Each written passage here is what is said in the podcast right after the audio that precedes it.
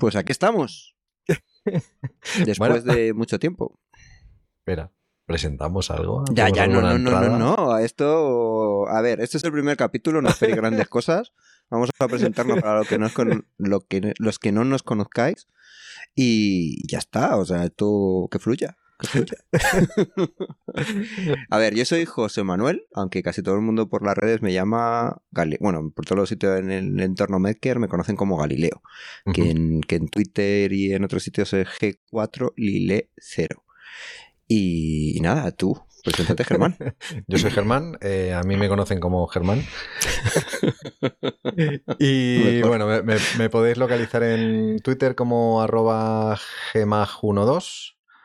Y bueno, luego en Mastodon, en más sitios, ya, ya pondremos en, en las notas los, las, las vías de contacto. Y nada, aquí estamos después de ¿cuánto? ¿Un año? ¿Un año y pico desde la última vez? Sí. Ah, Luego nos hemos acordado que hemos grabado otras cosas, pero realmente fueron casi dos años, aunque yo pensaba que sí, o sea, un montón.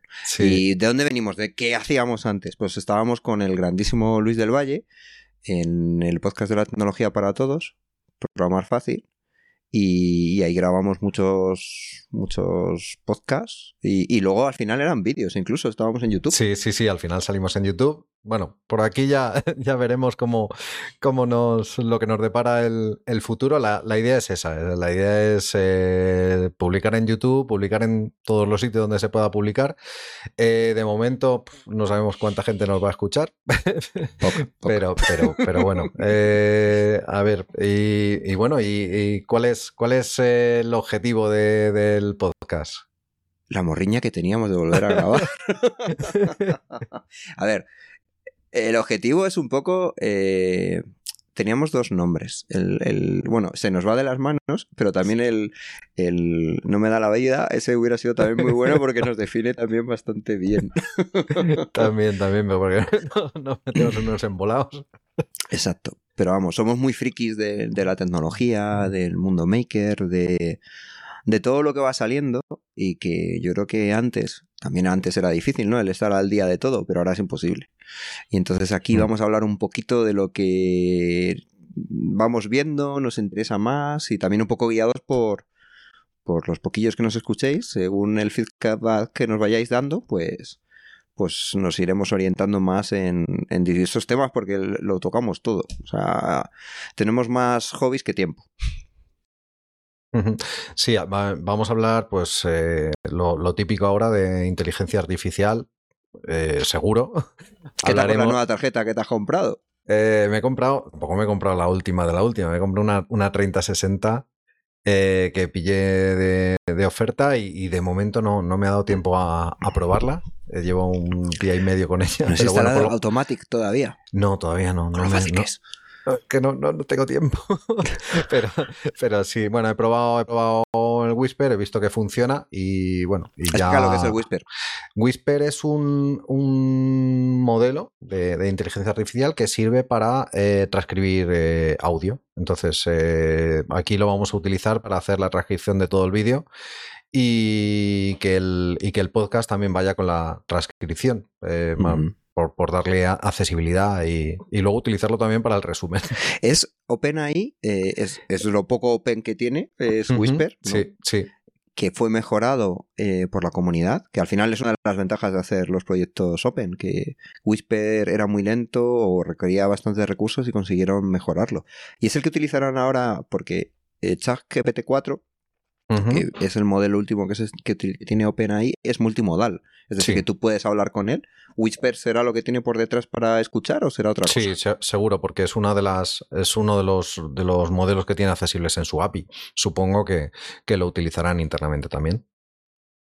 Pero me, creo que comentaste que había distintas. Claro, cuando tú no tienes una tarjeta gráfica muy potente, tienes que cargar un modelo. Al final, uno de los requisitos es la memoria RAM que tenga esa tarjeta gráfica. Entonces, el modelo que tú utilizabas antes era un modelo El, más pequeño. el- el Small, que, que funciona bastante bien. Eh, lo bueno que tiene Whisper es que funciona también bastante bien en CPU. No mucho más lento, por supuesto, pero, pero, pero te puedes transcribir un vídeo, pues, no sé, la- el doble de tiempo de lo que dure el propio vídeo. Con una tarjeta gráfica, pues estás en, en uno a uno, una cosa así. Qué bueno. Y, pero luego el, que era el más, más grande, en teoría lo que te daba era más calidad, ¿no? Más precisión. Más precisión, pero sería más lento también. Sí, es un poco más lento. Bueno. Bueno, ¿y, qué, más temas, qué más temas podemos, vamos a tratar aquí en el podcast? Eh, pues, por ejemplo, temas de, programación, hablaremos, eh, hablaremos de Docker, que es lo que yo personalmente es con lo que más estoy últimamente. Hablaremos de nuestro proyecto estrella, que es TinyJS, seguro, seguro que lo sacamos por aquí. Y bueno, ya, ya os irán sonando. ¿Qué tal, qué tal va TinyJS? Bueno, vamos a explicar lo que es. Eh, sí, sí, hay que explicarlo. Eh, TinyJS es un proyecto que nació de un fin de semana para recibir eh, un satélite que había lanzado Julián eh, que en ese momento era un chico de 16 años que se empeñó en, un proyecto que veía como un sueño que era lanzar un satélite y lo consiguió. Y, entonces hicimos un proyecto para poder recibir su satélite, porque el sistema que tenía estaba basado en Arduino y no estaba conectado, no era IoT, digamos. Y entonces pues, teniendo unas plaquitas con un SP32 que también tenían el chip de radio que era compatible con el satélite, dije, pues vamos a, a, recibirlo y, y, crear estaciones en distintos sitios y que les llegue de forma automática.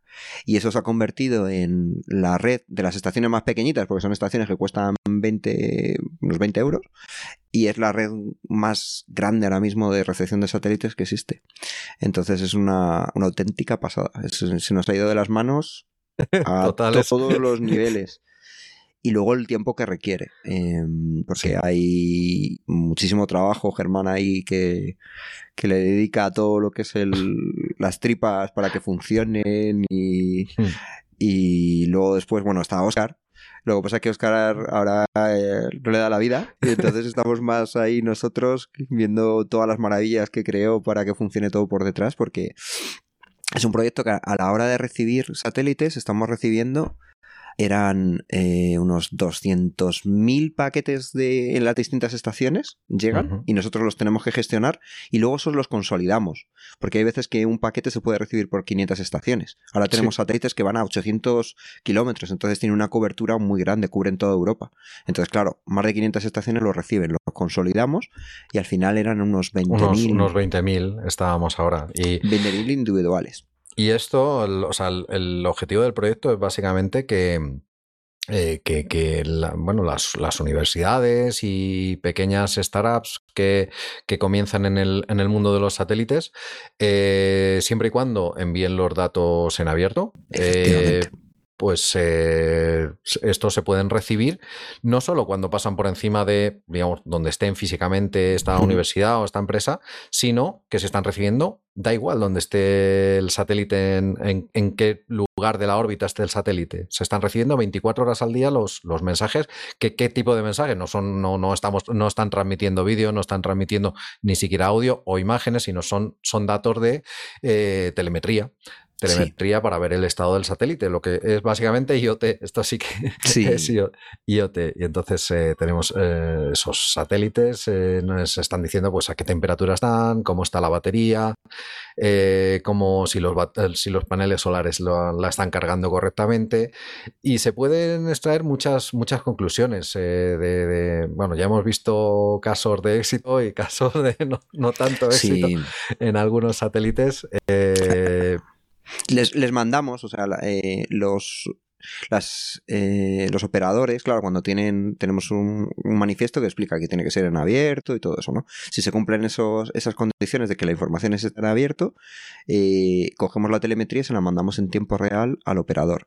Y ha habido casos en los que, por ejemplo, eh, por la orientación del satélite, empezaba a congelarse y cuando un satélite se congela, la batería deja de poder cargarse y el satélite muere. Hemos tenido en algún caso donde luego, digamos, eh, estos satélites, los, más avanzados, tienen unas bobinas que les sirve para modificar la posición del satélite. Entonces pudieron, eh, eh, fue el caso de Norby, que fue de los primeros satélites, pudieron reorientar el satélite para que le diera mejor el sol y luego un truco que utilizaron también es, normalmente Norby emite con unos 2 vatios, pero aumentaron la potencia 6 para que eso también generara calor dentro del propio satélite y consiguieron salvarlo porque el, espacio es súper duro. Ahora en la, en la, web podéis meteros en los satélites inactivos, vais a ver que hay muchos satélites que lamentablemente, bueno, tenemos alguno que ha, enviado un solo paquete y, ha muerto. Porque al final tienes que eh, tener muy claro que, la energía que vas a poder generar ahí arriba es, es, complicada porque tienes momentos en los que el propio planeta da sombra. Y entonces es, es, es hay muchos satélites y además esa telemetría está para que la, lo podáis investigar y, y, se aprenda para que los que lanzan satélites nuevos eh, aprendan de los errores y, y, tengan modos de recovery o modos en los que, hay, por ejemplo, hay satélites que han emitido muy constantemente el beacon y con, con mucha potencia y al final, claro, cogían y se cargaban la batería y al final el satélite moría. Sí, lo, más complicado es eso, es la, alimentación, porque también hay que tener en cuenta desde que sale el satélite de, la, de, la fábrica, digamos, entre comillas, hasta que se lanza, puede pasar un periodo de meses. Sí. y la batería pues no se sabe qué ha pasado con ella. Nadie puede tocar ya ese satélite hasta, bueno, nunca más, porque ya después se lanza y si la batería esté bien, pues el satélite eh, va para adelante. Y si, y si no, pues, pues nada, un poco mm. de, más de, chatarra, de chatarra espacial. eso ha pasado, mirar. Eh, los operadores de, de algunas empresas o de universidades intentan lanzar su satélite con el coste mínimo. ¿Qué es lo que hacen? Ahora mismo existen unos cuantos lanzamientos de SpaceX. Eh, el, programa Rise creo que es, en otro Transporter. El programa se llama Riser o algo así como Transporter. Es un programa que te permite lanzar el satélite bastante barato, pero si utilizas una nave, porque ahora se han puesto de moda unas naves que lo que hacen es SpaceX cuando las lanza sueltan esa nave y llevan los satélites y se van soltando luego después. Algunas con, como Momentus con, que llevan propulsión por, por, agua. Entonces muy interesantes. ¿Qué es lo que pasa? Que a esas empresas hay muchas veces que les quitan eh, el permiso para poder volar. Con lo cual tu satélite se queda ahí en tierra, lo que ha comentado Germán, muchos meses. Mm. Entonces cuando lo lanzan eh, es posible que la batería esté muerta. Y entonces hay muchos satélites que no son capaces de, con la batería muerta, el cargar para poder emitir. Entonces son pruebas que yo les diría a todos los que fabrican un satélite, el ponerle, coge tu batería, ponle una batería totalmente muerta, pónsela y mira a ver si funciona. Tienes que tener además sistemas que, porque hemos tenido el caso, por ejemplo, de FES. FES solo transmite, la batería murió, pero transmite solo cuando le da el sol. Oye, pues eso no está Oye, te has quedado el satélite que solo transmite cuando está dándole el sol, pero por lo menos ahí transmite. Son pruebas que hay que hacer. Bueno, esto, lo de que el satélite se quede mucho tiempo ahí, pasó con un proyecto que hicieron en la, en la Luna. Lanzaron varios satélites que iban a la Luna en una de las misiones para volver a, la, a, la, Luna que está haciendo el programa Artemis que está haciendo la NASA y, y, entonces hubo muchos retrasos, muchos retrasos, muchos retrasos. ¿Qué es lo que ha pasado? que no me acuerdo exactamente el número, pero yo diría que más del 50% de los satélites que fueron allí no, no funcionaron, porque tenía la batería directamente muerta. Entonces, ahí, a todos los que diseñan un satélite, por favor, con, con, la batería muerta, que sea capaz de, de funcionar. Porque durante una, un satélite tarda unos 90 minutos en dar la vuelta, la órbita completa. Eso significa que durante 45 minutos tienes sol durante esos 45 minutos puedes tener un modo que aunque la batería no cargue, tenga la energía suficiente utilizando, por ejemplo, Supercap para poder transmitir. Entonces, pues es una recomendación que dejamos aquí a los constructores de satélites. bueno. Pues eh, no, es súper interesante y, bueno, es un, gran reto que, en el que seguiremos trabajando. Seguiremos hablando de, esto en algún, algún capítulo, eh, algún tema concreto sobre, sobre lo que nos, nos vaya sucediendo en el proyecto y cómo, cómo avance. Eh, y mm, aparte de TinyGS, en, ¿Qué estás trabajando últimamente o qué estás maquinando? ¿Sigues, sigues con la cortadora láser? Eh? Bueno, eh, eh, algún experimento, hay un experimento que es muy interesante, el programa, el programa Servet en Zaragoza, que lo organiza Ibercivis. Y entonces el último proyecto que hice, las tengo por aquí. a ver, a ver, a ver. Son estas ondas. Ah, son estas ondas de aquí, que se vea, eh, bueno, aquí te viene lo de Servet y son sondas y esto está hecho con la cortadora láser a base de capitas. Entonces tiene aquí la, antena Y, aquí tiene la célula solar y aquí para encenderlo o apagarlo. Entonces, cuando lo enciendes, luego tiene sensores de, de temperatura, y no, bueno, este es el sensor, un barómetro y un sensor de humedad y de temperatura. Y luego este de aquí, en una de ellas le puse un, un debugger para poder sacar información de, la, de la sonda aunque esté cerrada. En, en, concepto esto no es, no es tan diferente de un satélite. No, no, no. de hecho, lo, lo, suyo, y, y, hay algunos operadores que, de satélites que lo hacen, que utilizan un globo, pues para simular cómo se comporta y cómo van a recibir la telemetría y todo eso. los VRX, que fueron uno de los satélites primeros que recibimos, bueno, en 915, eh, que es la banda ISM, que es la... Hay bandas que se llaman ISM, donde pueden emitir eh, sin...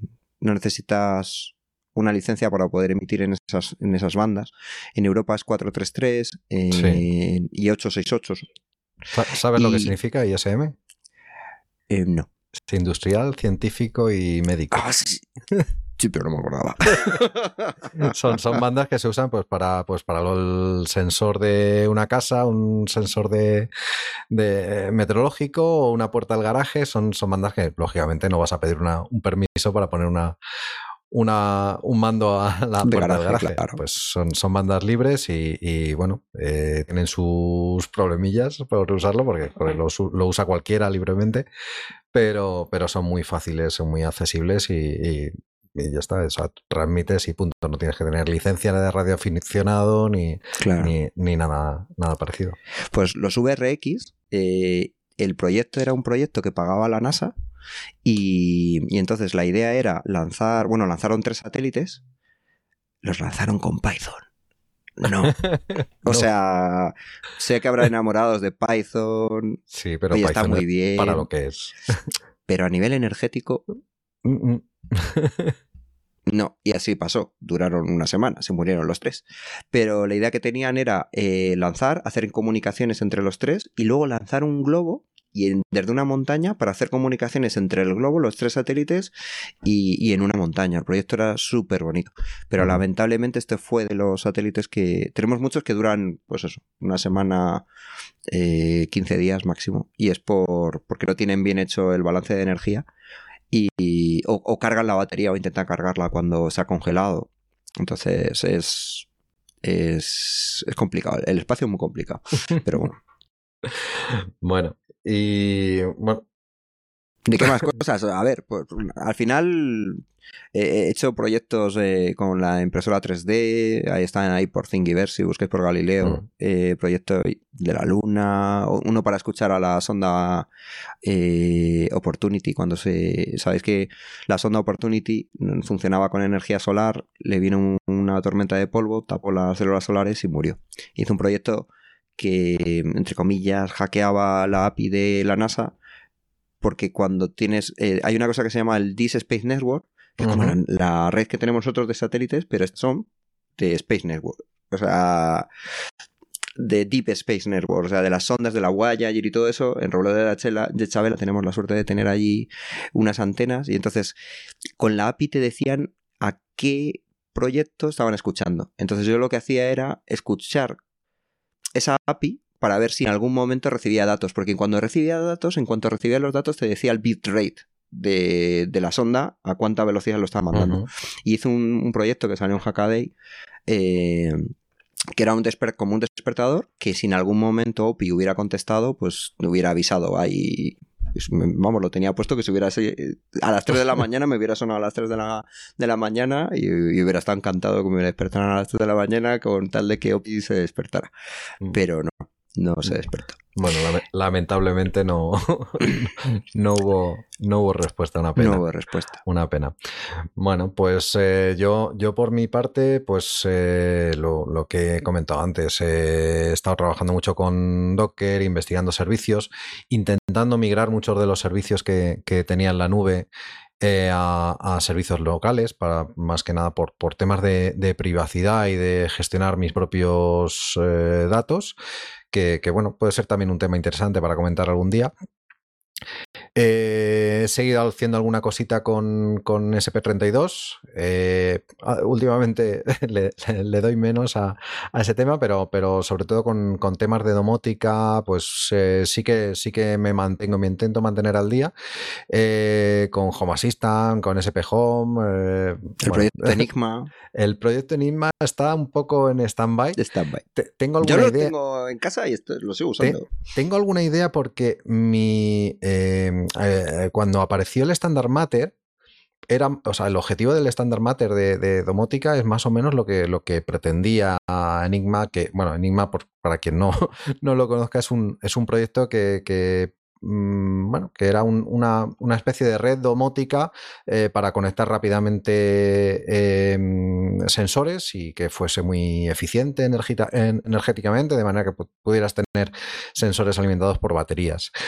Eh, entonces el objetivo de Matter es el mismo. Entonces yo supuse que esto de Matter iba a ir más rápido, iba a funcionar mejor, pero por lo que estoy oyendo no, acaba de funcionar. Entonces, y, no acaba de funcionar y, también he seguido a gente que, que estaba utilizando también Zigbee y Zigbee, por lo que he visto, hay, hay muchos que dicen que, es un poco inestable en cuanto a cuando empiezas a tener un número de dispositivos grandes, se, empiezan a desconectar. No, lo sé, o sea, yo no, no he tenido... Eh, intenté montarme, porque tengo un, un, adaptador de estos de Zigbee de, de Combi. Eh, eh, y lo he intentado utilizar con, con Zigbee 2 MQTT, pero no he conseguido eh, emparejar ningún dispositivo. Tengo un par de interruptores, tengo una bombilla, pero no sé qué pasa, que no, o sea, sí que funciona, o sea, funciona bien aparentemente, pero no, no he conseguido. Y, el otro día estuve pensando en si retomar el, el proyecto de Enigma, pero para, para, hacer una reescritura más o menos completa pues dándole, dándole nuevas funcionalidades y más, más, eh, más, más líneas de crecimiento.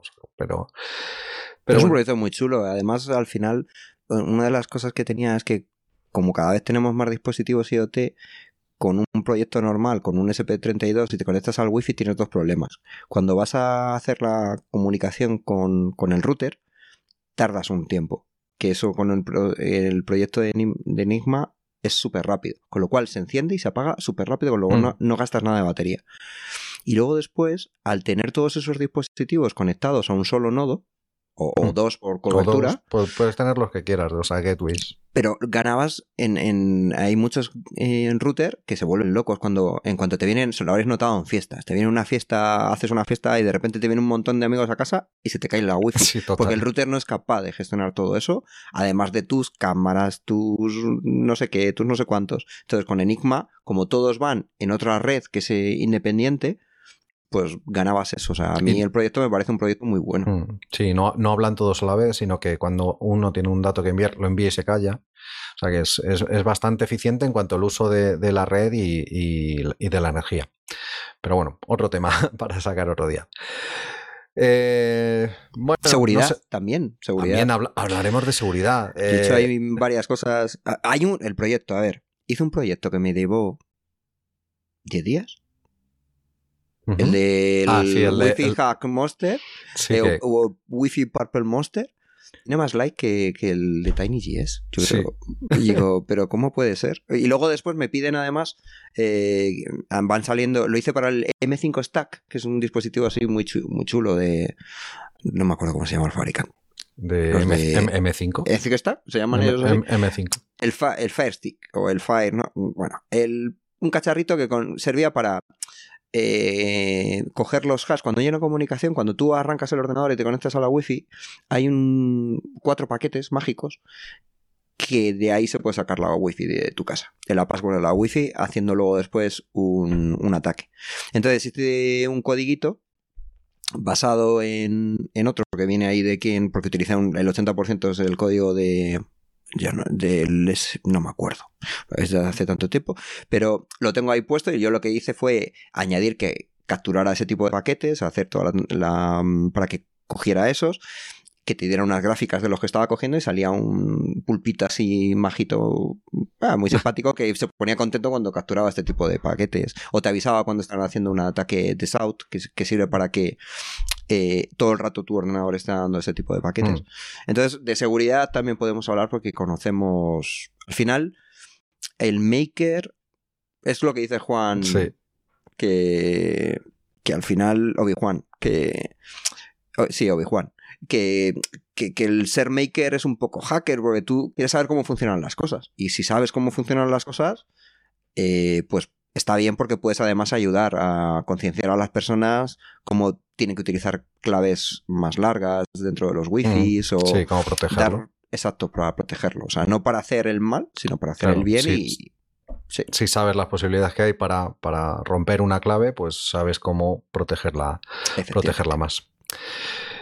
Bueno, Galileo, pues eh, bueno, yo creo que como, como introducción y, y presentación está, está bien. Eh, vamos, a, vamos a seguir trabajando en, en traer temas eh, bueno, que creemos interesantes.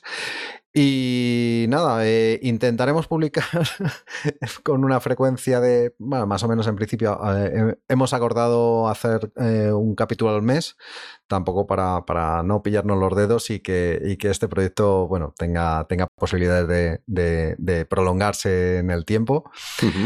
Y nada, pues eso, Feedback, que- feedback. Necesitamos sí, sí, feedback. sí. El, el que Eh, nos comentéis qué os parece, qué queréis que hablemos más, dudas que podáis tener. eh, Por, por cierto, la, la dirección donde consultar el- el- los capítulos del podcast, donde hacer comentarios, es, eh, bueno, lo, lo tenemos en, en nuestro dominio, en, se llama podcast.senosva.com podcast.senosva.com, lo pondremos en las notas también. Y luego estamos, estamos en iVoox, estamos en Apple Podcast, estamos en, también en eh, Spotify. Estaremos, no, no estamos en YouTube todavía. ¿No? Esta- ¿No estamos estaremos, YouTube? no ¿No estamos, en publicando en YouTube. Pero bueno, estamos en, en las plataformas de podcast más, más conocidas, estamos en todas. Eh, los comentarios, eh, pues nos los podéis dejar si, si en, en, en senosva.com creo que tenéis que tener una cuenta de Fediverso. También hablaremos ya de Fediverso. no tengo. Pero si no, que no lo Eh, dejen en Evox, por si ejemplo. no, en, en iVoox es un, un buen sitio para dejar eh, feedback. En Spotify creo que podéis dejar feedback, pero no podemos responder, con lo cual no es tan, tan atractivo, Pero responderemos por aquí. ¿vale? Sí, sí, sí. Eh, bueno, sí, sí, sí, proponennos temas. Eso, eso es, es- vamos, nos, nos va a gustar mucho, nos gusta mucho que, nos gustaría que, que propusierais algún tema, algo de lo que queréis que hablemos. Y bueno, no sé si tienes, tienes algo más que, que No, añadir. que agra- gracias por escucharnos y, y nada, eh, que eso, feedback, que nos, que nos contéis y, y así podemos aportar nuestra experiencia y conocimiento y, y hacerlo ameno, Y- y- si y- podemos. e intentaremos que no se nos vaya de las manos. Difícil, difícil, muy difícil. bueno, chao. Chao, gracias. Hasta luego.